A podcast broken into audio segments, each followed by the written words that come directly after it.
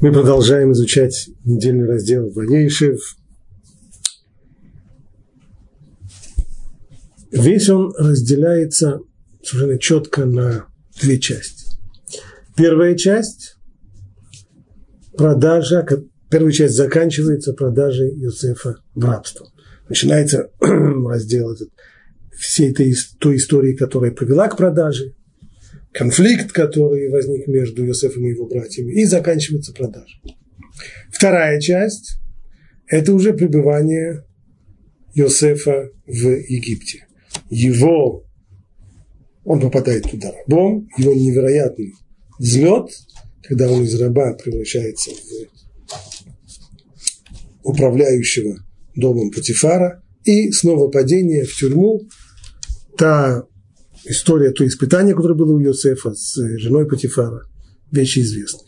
И вот посередине, между этими двумя частями повествования о Иосифе, совершенно неожиданно вклинивается совершенно другая история. Сразу после продажи говорит Тора так. И было в то время, Иуда отошел от своих братьев и расположился близ одного адалумитянина, имя которого Хира. И увидел там Иуда, дочь одного кинанейца, имя которому Шула, Шуа, и взял ее и вошел к ней. И она зачала и родила ему сына, и нарек ему имя Эр.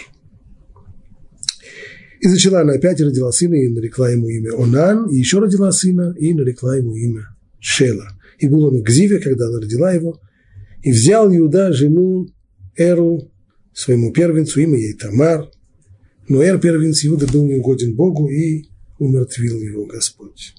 И сказал Иуда Унану, войди к жене брата своего и женись на ней, как то, что называется ливератный брак, ебум, как девер, и восстанови род своего брата. Но он знал, что потомство не будет считаться его, и когда входил к жене своего брата, то так изливал семя на землю, чтобы не дать потомство своему брату. Это было злом в глазах Бога, и он умертвил его. И сказал Иуда Тамар своей невестке, живи вдовой в доме твоего отца, пока не подрастет мой сын Шела, ибо думала, что тот может умереть, подобно его братьям. И пошла Тамар и жила в доме своего отца. И прошло много дней, и умерла дочь Шуи, жены Иуды. Иуда, утешившись, отправился к стригущим его овец, он и Хира, его друг, адалумитянин, в Тимну. И уведомили Тамар, говоря, вот свекра твой идет в Тимну.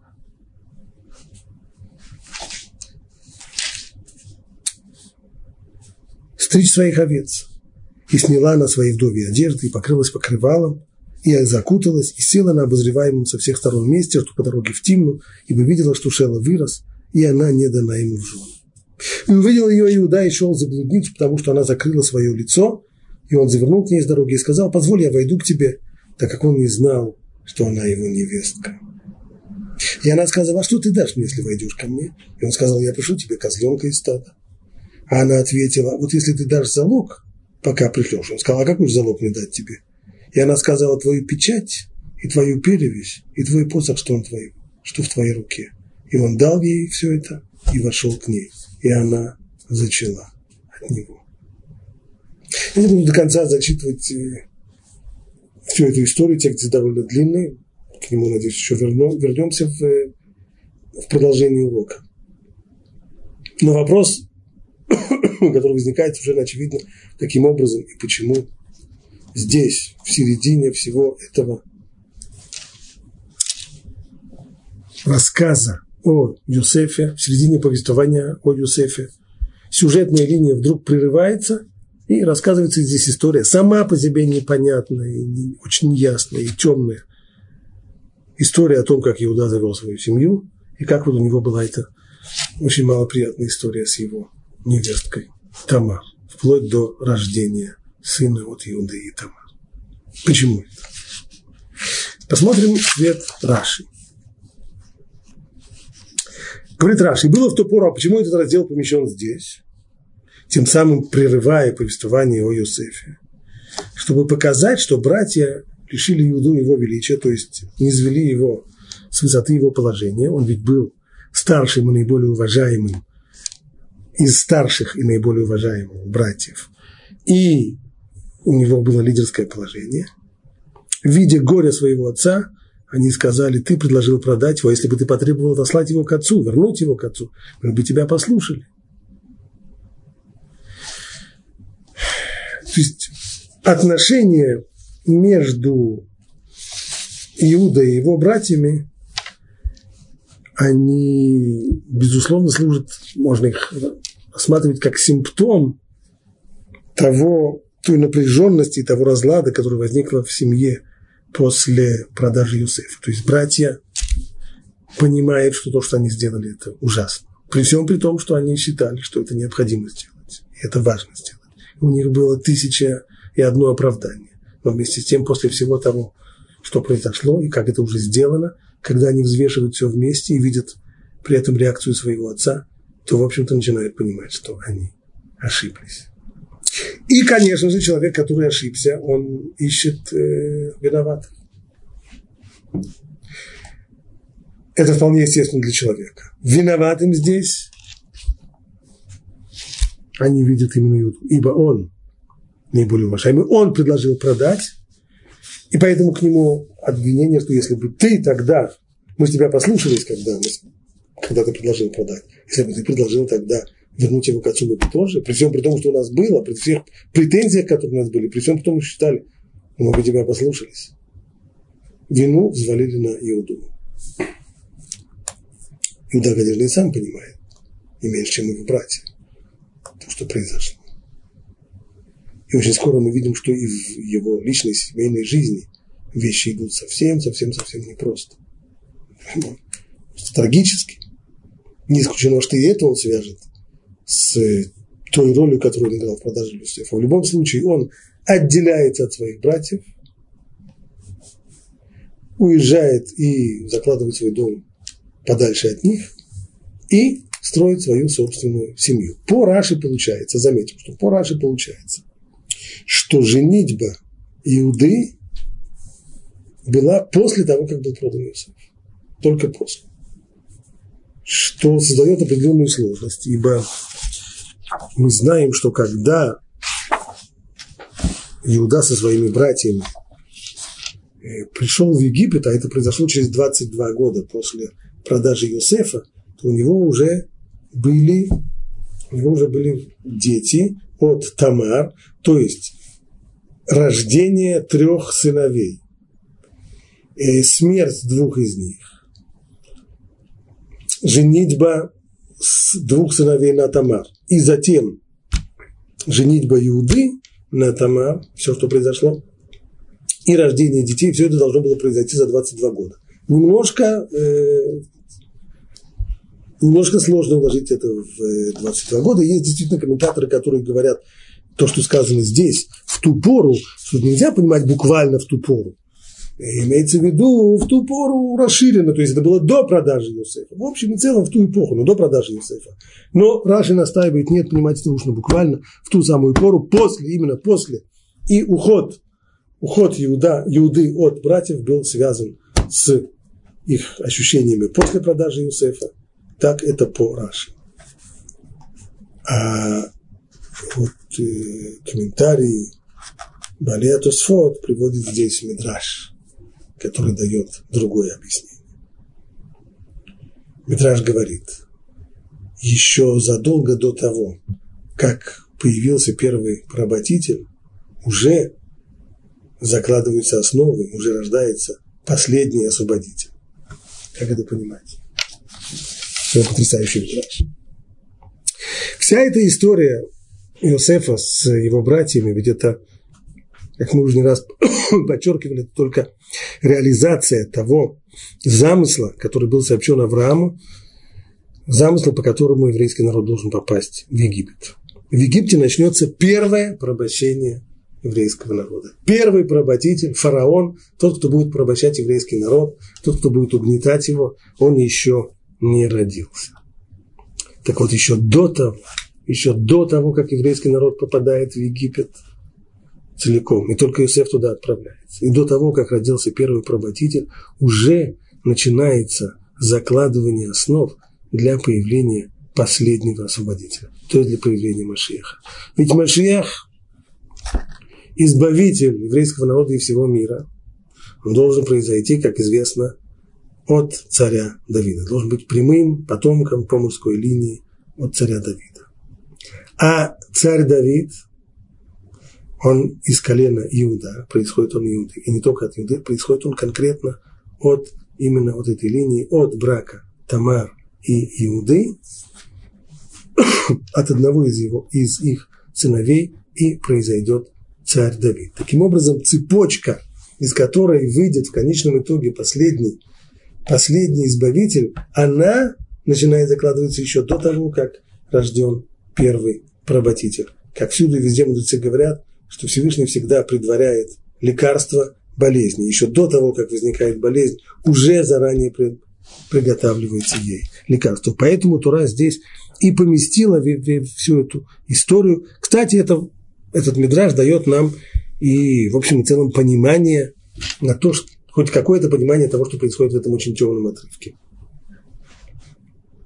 Что руководит Тамар и что та сила, которая участвует закулисно во всей этой истории, это Ашгаха, проведение, которое наметило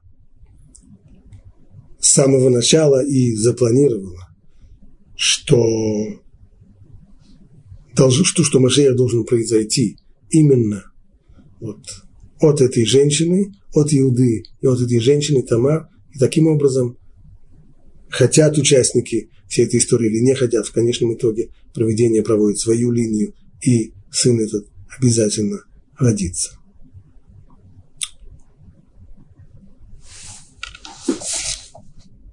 Почитаем сейчас еще раз текст и уже начнем разбирать его более подробно. В конце, быть может, э, дадим еще, если успеем, если останется время, дадим еще одно объяснение, почему история Иуды Тамар вклинилась в середине сюжетной линии Иосифа. Ну, если будет время.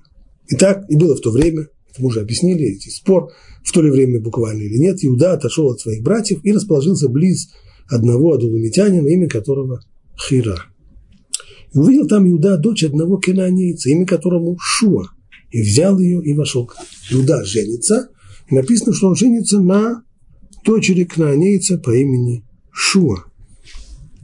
Если понимать это буквально, есть такие, которые понимают это буквально, и Эсра, я говорю, да, действительно, это был, вот так и есть кананеец. И хотя мы знаем, что Авраам был решительно против любой попытки браков с кнанейцами, вплоть до того, что он послал своего раба Элиезера за три земель для того, чтобы найти жену для Ицхака.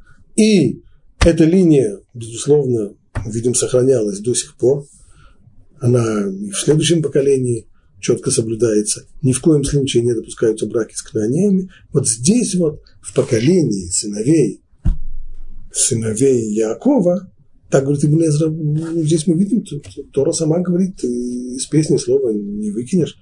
Иуда женился на дочке Кнаанеина. И не случайно говорит, не случайно говорит Ибн Эзра, посмотрите, какое продолжение. Родятся у него дети, и она зачала, и родила сына, и нарек ему имя Эр, и зачала опять, и родила сына, и нарекла ему имя Онан, и еще родила сына, нарекла ему Шила, и был он в Гзиве, когда родила его, и взял Дальше написано, но Эр, первенец Иуды, был неугоден Богу, и умертвил его Господь. Довольно в э, молодом возрасте. Это случайно? Не случайно, говорит Ибн конечно. Женился на канонейке. Ну, вот такие дети получились. А чего можно было ожидать? Так пишет Ибн Но Раши и вслед за ним все, абсолютно все остальные комментаторы, кроме Ибн все говорят ни в коем случае. А нужно понимать это так, как говорят наши мудрецы. Талмуд уже говорит, конечно же, не может такого быть, что после того, как поколение за поколением в семье очень строго соблюдался, соблюдался этот запрет ни в коем случае не жениться на женщинах, на кнанейских женщинах, вдруг Иуда позволит себе такое, ни в коем случае. А слово «кенаани», «кенаанеец», который упомянуто здесь, оно уже превратилось как мы знаем по дальнейшим книгам э, пророков и писаний, слово «кнани» превратилось в нарицательное. Не как кнанеец этнический, а как торговец. Это мы видим и в э, Мишлее царя Шломо, когда там уже совершенно явно употребляется слово «кнани» как, э, как торговец. То же самое и здесь. То есть это был торговец, он жил, хотя он жил в Эрец-Исраэль, но в Эрец-Исраэль, в которой основное господствующее, по крайней мере, население были тогда кнанейцы, но не все там были этнические кнанейцы, он был не кнанеец. Он пришел откуда-то из другого места, звали его Шуа, вот на его дочери Иуда и женится.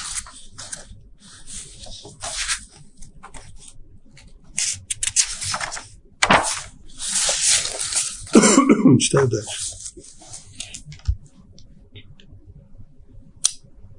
Что родилось три сына, и взял Иуда жену Эру, первенцу своему, имя ей Тамар. Тамар тоже не была кнанейкой.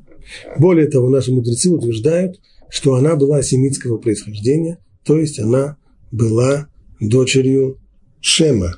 Шем – пратец всех, всех семитов, сын Ноаха, мы уже встречали его в начале главы, в середине главы Лехлиха. Там утверждали наши мудрецы, устная Тора утверждает, что э, царь Шалема, Малкицедек, царь Шалема, это и есть Шем, сын Ноаха. И вот есть у него, конечно, потомки, он к тому времени уже глубокий, глубокий старик, он прожил сотни лет. Один из его потомков, одна из его дочерей или уже более поздних потомков, это Тамар.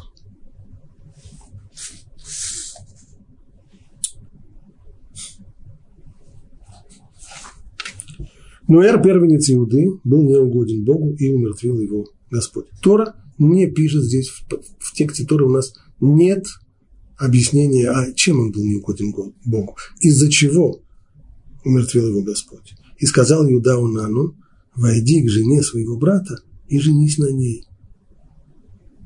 Сделай ебум и восстанови род своего брата.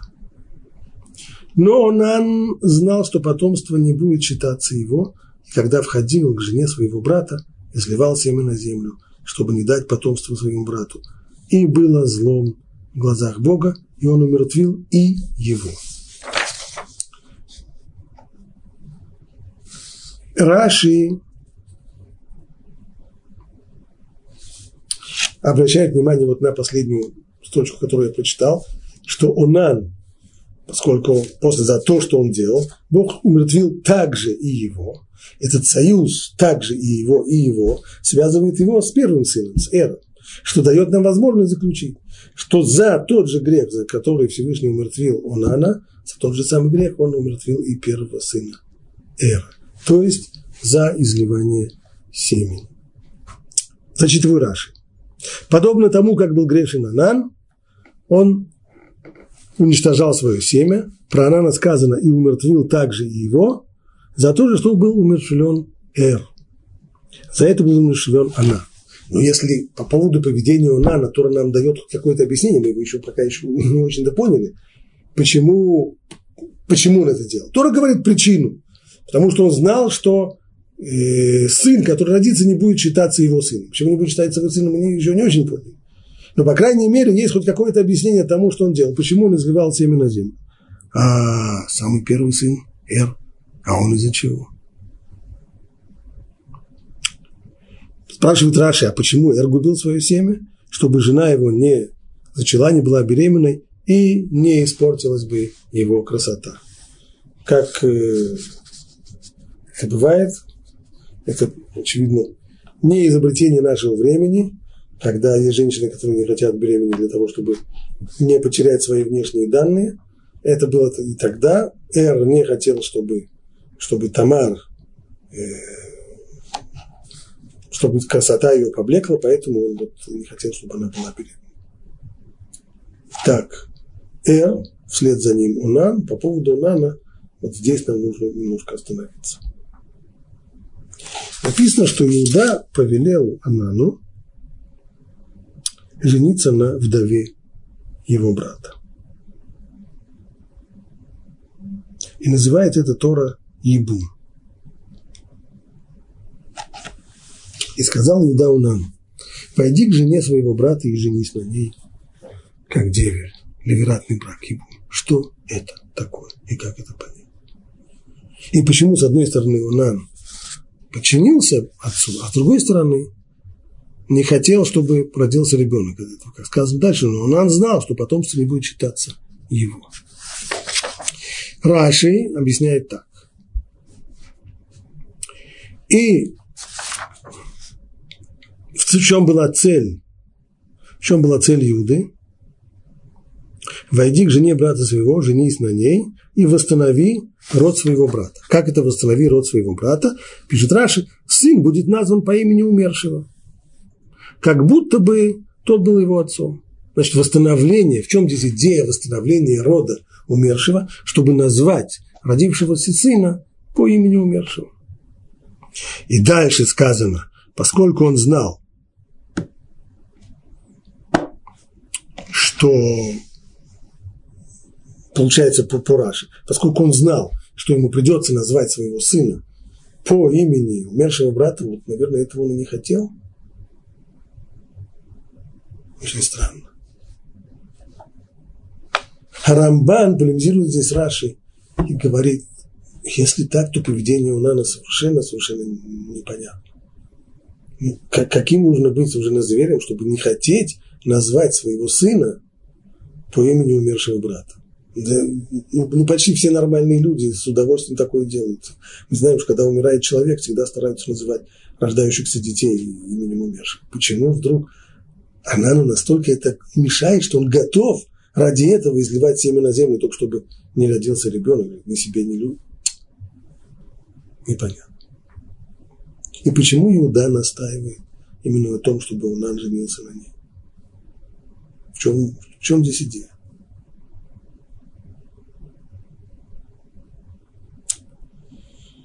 Простое объяснение этого таково.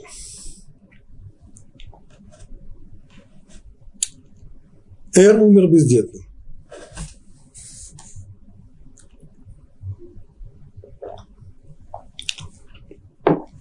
То есть его брак с Тамар не достиг одной из важнейших целей брака. Как пишется в наших книгах, есть две основные цели у брака.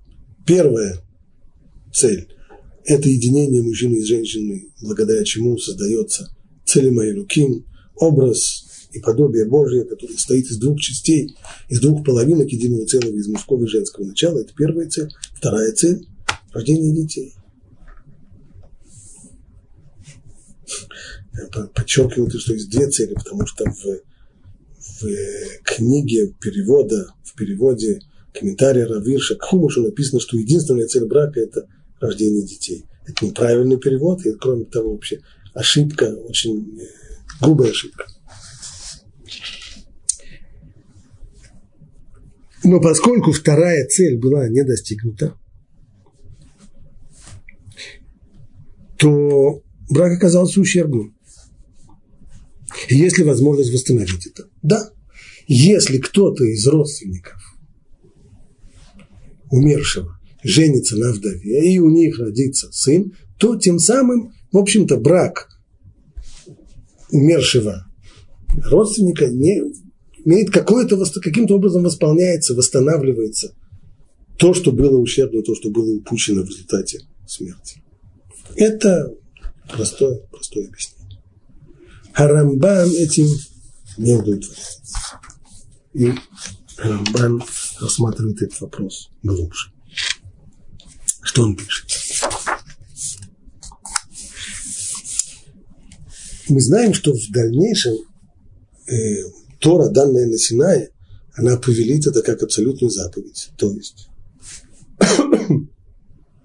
в такой ситуации, когда умирает человек бездетный, то его жена не имеет права выйти замуж за любого другого человека, пока брат умершего либо не женится на ней и называется этот брак ебум.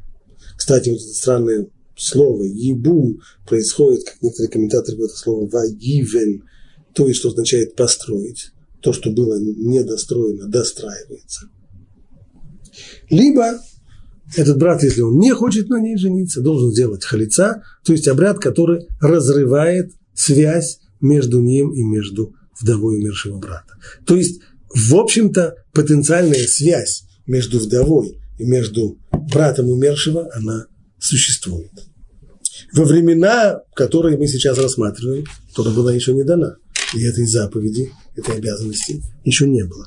Вместе с тем Иуда установил этот обычай, он был первым, кто установил этот обычай, не как э, заповедь, а как обычай, основанный на глубоком понимании тайн человеческой природы, тайн мироздания. И в чем эти, в чем эти тайны состоят?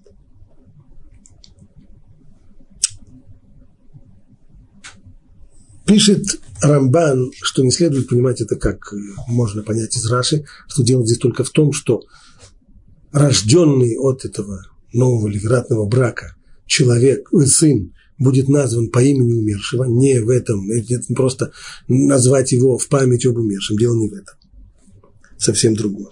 Тому, прежде всего, приводит доказательства. У нас есть в, в Ктувим книга Рут, очень известная книга, которую читают праздник Шивот. Там рассказывается история о том, как еврейская семья отправилась в Муав, и умерли сначала глава семьи, затем два сына, осталась только жена Номи и две ее невестки. Одна из них вместе с Номи решает возвратиться в Иуду, в Иудею, в Израиль из Муава, отправляется с ней, и там дальний родственник ее умершего мужа Махлон в конечном итоге женится на ней. Боаз. Рассказывается там в конце книги, что у Рут родился, у Рут Муавитянки родился ребенок. Кстати, Буаз происходит от Тамар. Это та же самая генеалогическая, то же самое генеалогическое древо. Ну и как он назвал, наверное, он должен был назвать Пураши, вроде бы он должен был назвать родившегося сына именем Махлон, по имени по имени умершего, умершего родственника, первого мужа Рут. Ничего подобного. Что написано? Читаю. Когда, когда родились дети,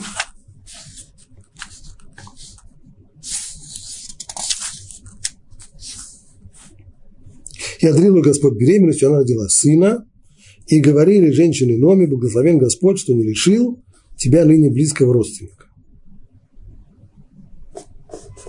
И как она его назвала?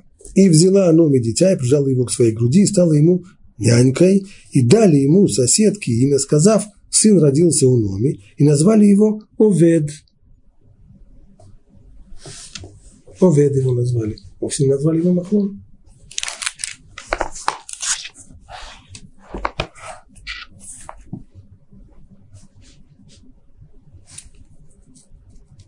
Более того, само выражение, то, что написано здесь, что Онан знал, что сын будет не ему, что это означает, что сын будет не ему? Знал, что он назовет его, назовет его другим именем. Это совершенно-совершенно другое, другое знание. Что же, что же здесь написано? То знание, которым обладали древние, и Иуда это хорошо знал, что вот в такой ситуации есть колоссальная колоссальная помощь и колоссальная польза для души умершего человека, который умер без детей. Если на его вдове женится его брат, либо, не, либо даже не обязательно брат, любой, лучше всего, конечно, брат, но и любой из родственников, из близких родственников, те, которые наследуют ему, то тем самым, то тем самым будет большая польза душе умершего человека. Поэтому Иуда настаивал на том, чтобы его сын, второй сын Онан, женился бы на жене первого умершего сына Эра, чтобы тем самым была помощь душе умершего. Более того, потом уже дальше происходит некоторый как, как бы конфликт. Ведь в тот момент, когда была дана Тора на Синае, то в Торе есть ряд запретов. Запретов э, близости с э, родственниками. Среди, если мы смотрим внимательно весь список родственников, с которыми запрещена физическая близость, один из таких, одна из таких родственниц – это жена брата. Это очень строгий запрет. Вместе с тем, с одной стороны, жена брата запрещена, но если этот брат умер бездетным, то Тора здесь оставила тот самый обычай, который установил Иуда, только не просто его оставила, а превратила его в мецву, в абсолютную заповедь, тем самым разрешив здесь запрет жены брата. Это остается, это остается навсегда. И вот здесь вот э, Рамбан ставит точку и, объясняет, а какая же, какой же такой, какая же такая помощь, и в чем здесь дело, и как, и как это понять, что знал, что знал э, Онан, что сын не будет считаться его сыном. Это так принято у Рамбана, поскольку он затрагивает здесь э, тайны Торы, то он обычно не распространяется, оставляя это на то, что, как он пишет в предисловии своего, своего комментария, многие подобного рода вещи нужно изучать только от мудрецов, которые сами получили, само слово «кабала» означает традиция, передача, то есть только те, у которых есть такая традиция, учитель, ученик от учителя, только у такого человека можно и получить а, эти знания и объяснения того, что, того, что передается. Рамбан только намекает – что это вот тайна заповеди Ибума, и э, не пишет, в чем она. Более поздние комментаторы, они уже распространяются и приводят объяснение из книги Ризаль, хотя кабалой не занимаемся, это сегодня очень модная, модная тема заниматься кабалой, но мы кабалой не занимаемся. Только в двух словах скажем, что же, что же там сказано в, в книгах Аризаль. основа всей этой истории – это Гильгуль Нишанот, то есть э, переселение, переселение букв, что не, не очень удачно переводится на русский язык, как переселение душ, что связывается со всеми восточными э, религиями и так далее. Это не совсем так, есть нечто похожее, но не совсем. Что значит? Получается, что если человек умер, то ему как бы дают возможность родиться второй раз. Ну да. А почему для этого должны обязательно его вдова должна жениться на, да, должна, простите, выйти замуж за его брата или близкого родственника. Если вся проблема это Гильгуль, дать ему возможность жениться в другой раз, то его душа может появиться в каком-нибудь другом теле. Ну, не так уж важно в каком. Оказывается, это не совсем так. Ведь еще одну вещь нужно знать. Когда рождается человек, как говорят наши мудрецы, есть в рождении человека три компаньона. Мать, отец и Всевышний. Душа, она от Всевышнего. То есть мать и отец с точки зрения души ничего не могут дать. Душа новорожденного ребенка никоим образом, по идее, не зависит от душ отца и матери, не является продолжением их души. Что, дают родители, мать с отцом? Они дают э, физическую основу человека. Тело. Да. Но на самом деле нужно знать, что между телом и душой это, это не такой вот переход, как э, вот граница. О, до сих пор тело, а дальше пошла душа. Так. Есть э, промежуточные стадии. Есть нефиш руах нишама, а есть еще оболочка для нефиш руах нишама. Так вот, та самая оболочка для нефиш руах нишама, которая связана с уровнями души руах нишама, она зависит и она связана с отцом и матерью. И получается так, что в тот момент, когда умер бездетный муж, то если его вдова выходит замуж и у нее рождается сын, то вот этот сын, он связан еще с вот той самой промежуточной стадией между, между душой и телом, то, что это та самая оболочка для нефиш руах нишама, которая связана еще с умершим отцом. То есть вдова как бы еще носит в себе, как бы еще носит в себе некоторую связь с умершим, с умершим э, ее мужем. Поэтому, если, если брат или близкий родственник женится на ней, и от этой женитьбы рождается сын, то этот сын, благодаря тому, что в нем есть вот этот вот элемент, он несет в себе определенный элемент, связанный с умершим человеком, то в результате этот самый элемент притягивает нефиш руах нишама, то есть душу умершего человека притягивает в тело новорожденного ребенка. Отсюда мы понимаем то, что сказано здесь. Знал, он знал, что ребенок будет не его, а чей это будет ребенок? Конечно, будет ребенок, первый ребенок, который родится, будет ребенок его брата, умершего. Потому что он, он будет связан, он будет связан с душой умершего его брата. Это первое. Это дело не в том, что называть по имени, не называть по имени. Второе. Если я обращаюсь снова к книге Руд, мне становятся понятными некоторые очень странные выражения там.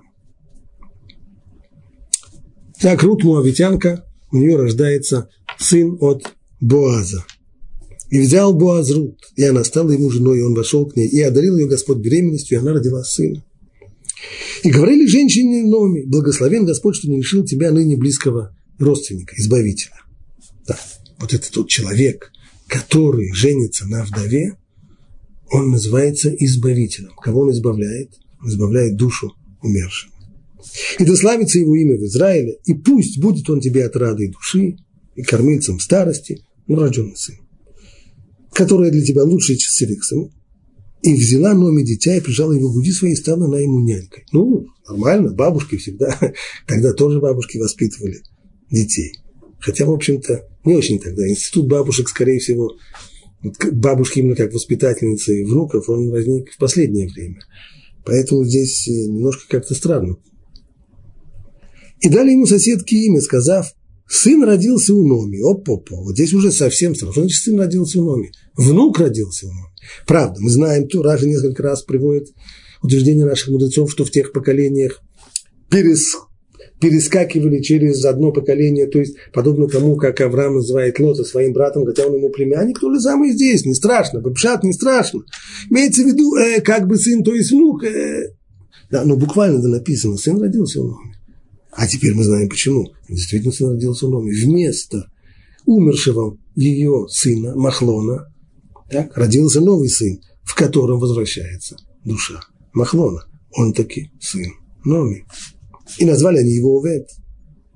Он был отцом Ишая, отца Давида. То есть эта история с Ебум повторяется в родословной царя Давида в его генеалогическом древе дважды. И еще одна фраза чуть раньше была сказана, которая тоже становится теперь совершенно понятной. Когда, когда женится Буаз на Рут Муавитянке, то сказано там еще так. Как, какие благословения, какие брахот она, они получают. Одна из брахот, а потомством, которое даст тебе Господь от этой молодой женщины, пусть будет дом твой подобен дому Переца, которого родила Иуде Тамар такую браху, такое благословение получает Буаз к своей женитьбе. Ну, на первый взгляд, все очень просто. Естественно, есть у него родственники. И, дай Бог, чтобы твой новый дом, который ты сейчас строишь, чтобы он был как дом твоих предков. Естественно. Но предков-то там много. С тех Почему именно Иуда и Тамар? Почему? Потому что речь идет именно про то же самое. Тот же самый Ибун, с тем же самым с переселением душ, Гильгуль Шамот, все это одно. Не исключено, что и то, что написано в Раши, можно понимать не так, как понял Рамбан. Рамбан понял это буквально, что Раши написано, что сын, который родится, будет назван по имени умершего. А может быть, Раши имеет в виду именно то самое, что, что, что, что написал Рамбан, и то, что написано в, э, в книгах Ариза, то есть вопрос не в названии сына, что запишут ему в Теудат зовут, кем, кем он будет называться.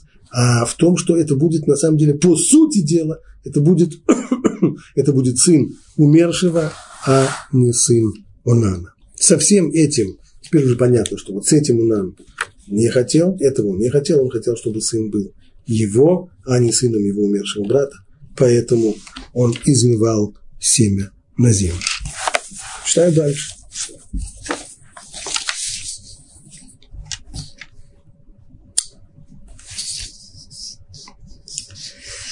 И было это злом в глазах Бога, и он умертвил также его. Ну, что должен сделать Иуда, по идее? Обратиться к третьему сыну и сказать ему, женись. Снова тот же самый Ебум. Но вот здесь вот Иуда уже отступает. И сказал Иуда Тамар, невестке своей, живи вдовой в доме твоего отца, пока не подрастет мой сын Шела. То есть, нет, это все будет, он, он у тебя женится, но не сейчас. Дай ему подрасти, он еще, он еще малолетний. И тут же Тараб прибавляет, ибо думал, что он может умереть, подобно его братьям. Есть, есть такой закон, что если у женщины умирают два мужа, то хотя у нас принято хазака, это в трех случаях, но поскольку здесь разговор идет о опасности для жизни, то здесь хазака даже в двух случаях. То есть э, это роковая женщина уже, это большой вопрос, можно ли ей вообще выходить замуж. То же самое и здесь. Поэтому Раши говорит здесь, что Иуда попросту морочил ей голову. Он сказал, ты возвратись в дом своего отца и подожди, пока Шела, Шела подрастет, но он имел в виду совсем другое. Он имел в виду, просто пытался от нее избавиться. Это была отговорка, так как он вообще не намеревался дать ему ее в жены. Рамбан с этим не согласен. Говорит, Иуда настолько, как мы видим, в дальнейшем важный, уважаемый человек. Почему он должен стесняться Тамар? Почему он должен искать отговорки, можно было просто ей сказать, смотри, у тебя два мужа твоих умерли, ты уже извини, но всему есть предел. Поэтому он говорит, что действительно он имел в виду подождать, пока тут вырастет, ибо он боялся, что те грехи, которые произошли, то, из-за чего умерли первые его два сына, было именно потому, что они были молоды, и по молодости они так согрешили, и поэтому всерьез хотел, чтобы Шела женился на ней, но уже в более зрелом возрасте. Другое дело, что Тамар не готова была ждать, пока тот подрастет. И прошло много дней, и умерла дочь Шуи, жены, жена Иуды. Иуда, утешившись, после того, как он справил траур по ней, отправился к стригущим овец. Он и Хира, его друг, адуламитянин, в темну. Это тогда был обычай, что когда каждый год, когда стригли овец, в честь этого устраивали празднество – с возлиянием. Ну и вот э, Иуда туда и отправляется. И уведомили Тамар, говоря, вот свекра твой идет в Тимну стричь, стричь своих овец. И сняла она свои вдовьи одежды, и покрылась покрывалом, и окуталась. И села она на обозреваемом со всех сторон месте, что по дороге в Тимну. Ибо видела, что Шела вырос, а она не дана ему в жены. Что значит на обозреваемом со всех сторон месте? Открытое место на перекрестке. Ну, это Подобно тому, как сегодня в некоторых городах есть места или около, около некоторых улицах или около шоссейных дорог, где, где на обочинах дороги собираются, как сегодня политкорректно говорят, э, секс-работники, вот туда она и отправилась. Открытое место. Там, где все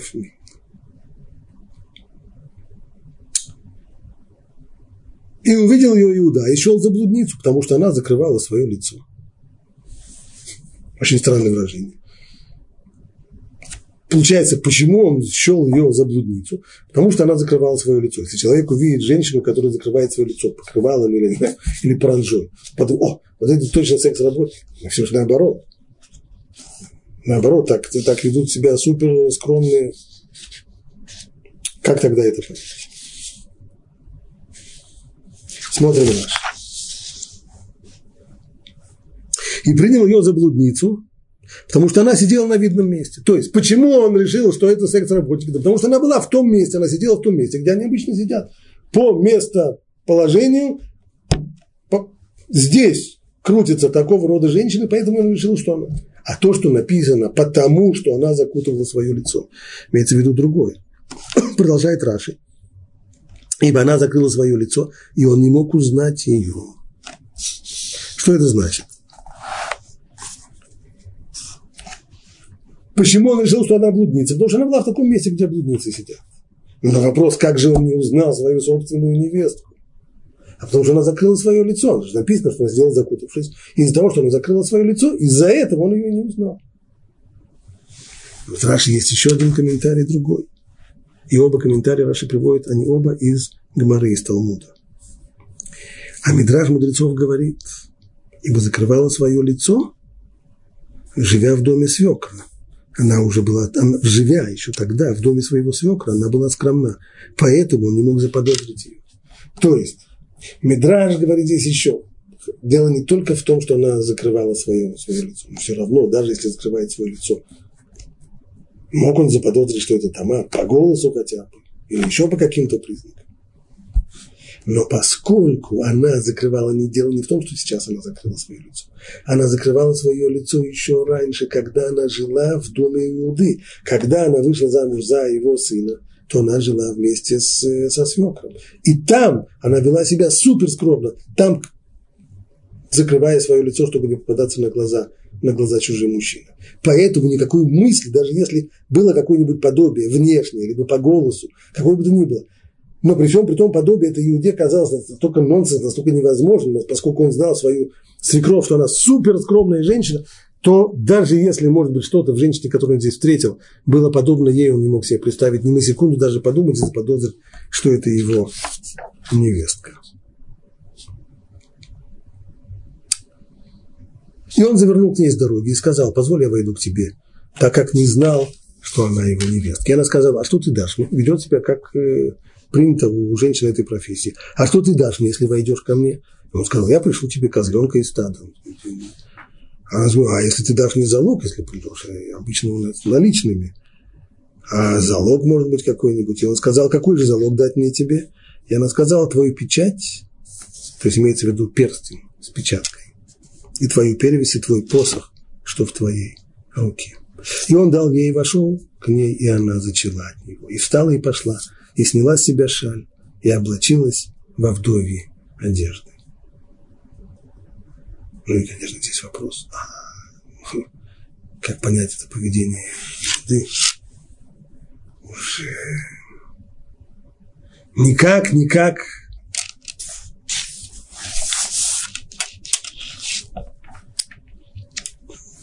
никак не, не входит в наши понятия о том, какова была семья Якова и его сыновей, что иногда, отправляясь стричь овец, пользуется услугами блудницы.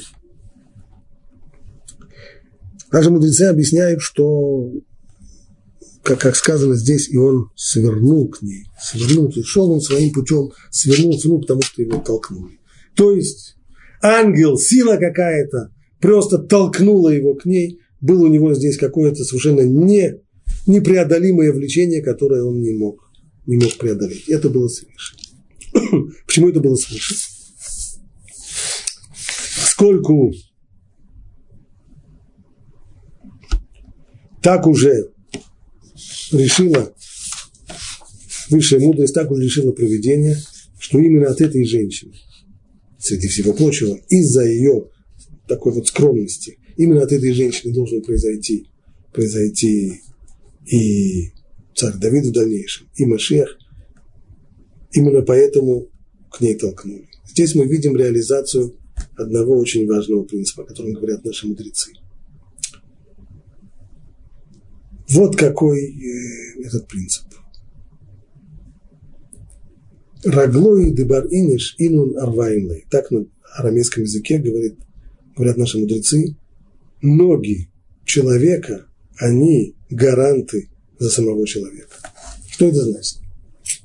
Гарант, что такое гарант? Если я отправляюсь в банк и прошу там суду, то, скорее всего, меня спросят, а не могли бы вы привести гарантов? Потому что что бывает, что люди перестают выплачивать суду, и тогда банк хочет, чтобы у него были гаранты, с которых он сможет э, снять сумму, если я не выплачиваю.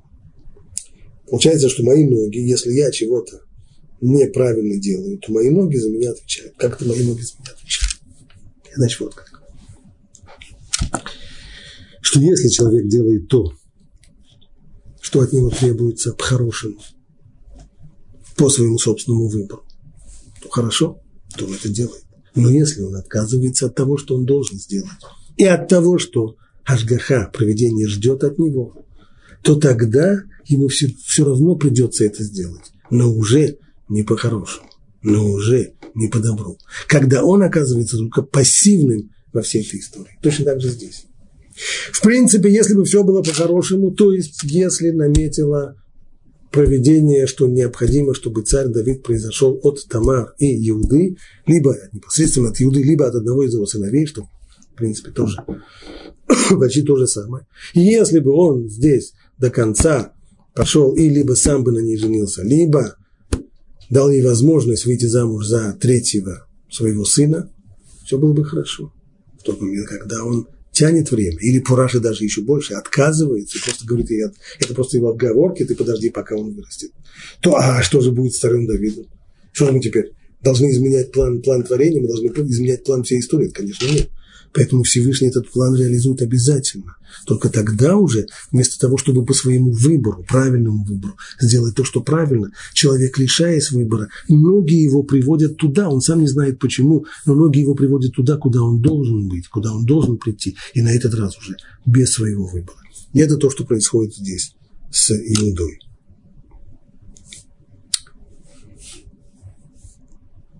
Читаем дальше. Иуда же послал козленка через своего друга Дулмитянина, чтобы взять залог из руки женщины. Но он не нашел его друга Дулмитянина. Но он не нашел его. Поскольку у Иуды есть там его личные вещи, и его посох, и его кольцо с печатью, все это именные вещи.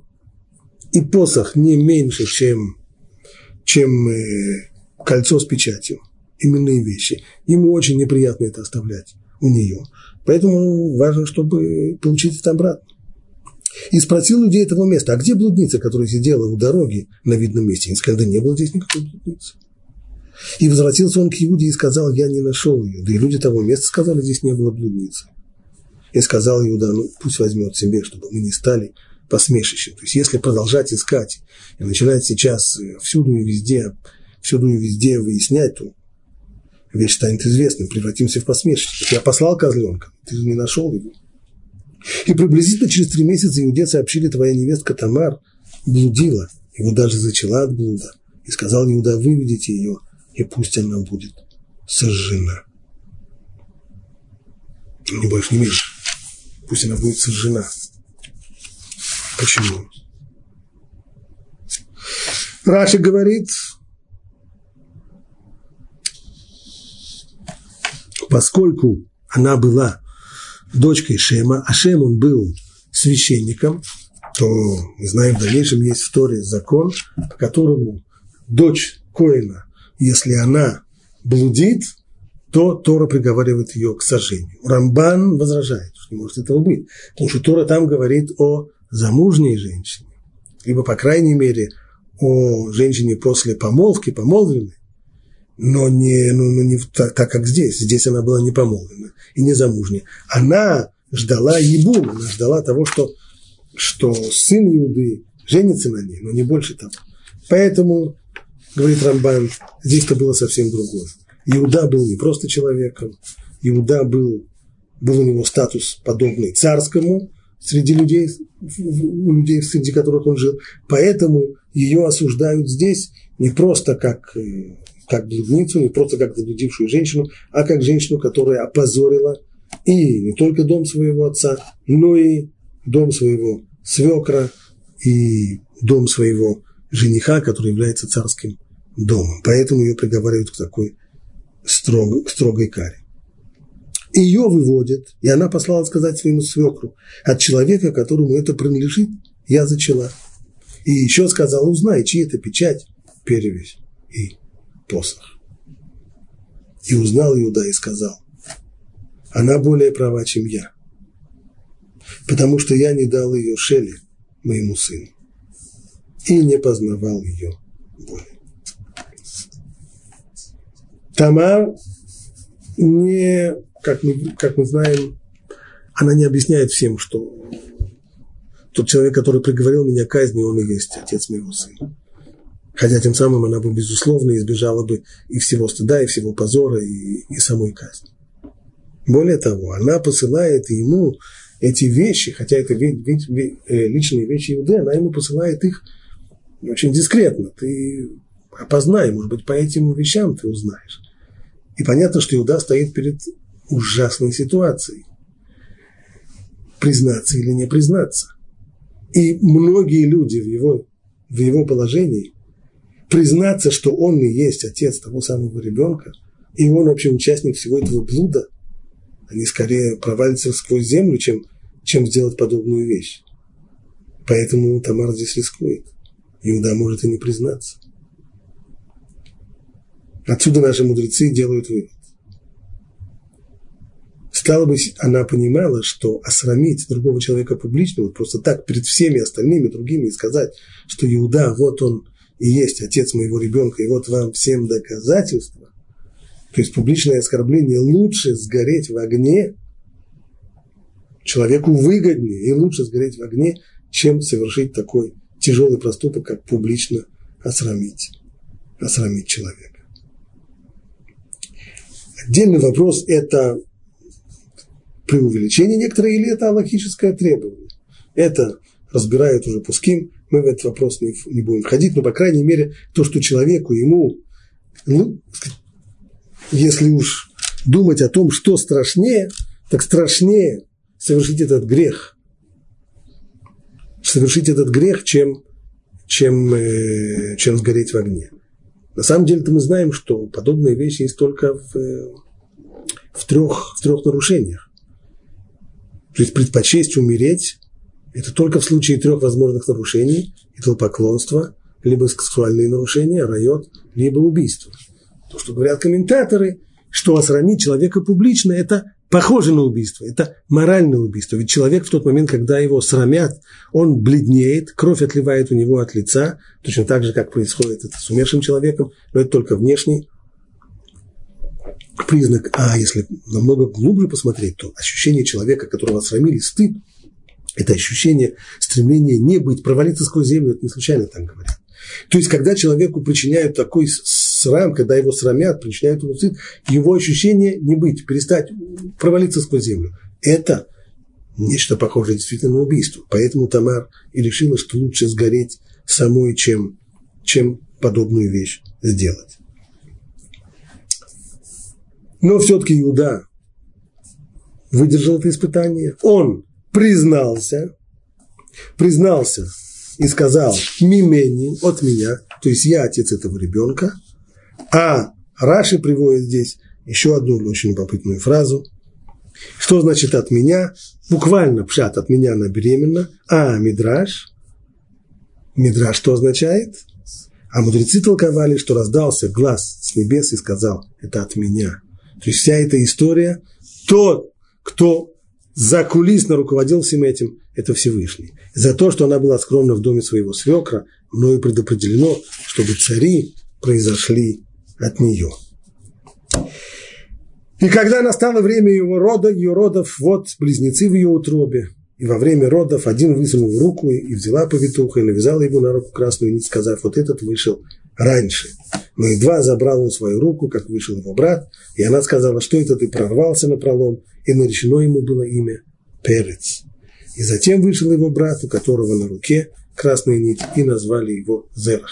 Вот эти вот два сына Иуды, Перец и Зерах, они и продолжают уже линию, от них в дальнейшем произойдет, от Переца конкретно, произойдет и Буаз, тот, у которого была потом история с Рут Моавитенко, и царь Давид, и Машех, которого мы ждем со дня на день, с часу на час.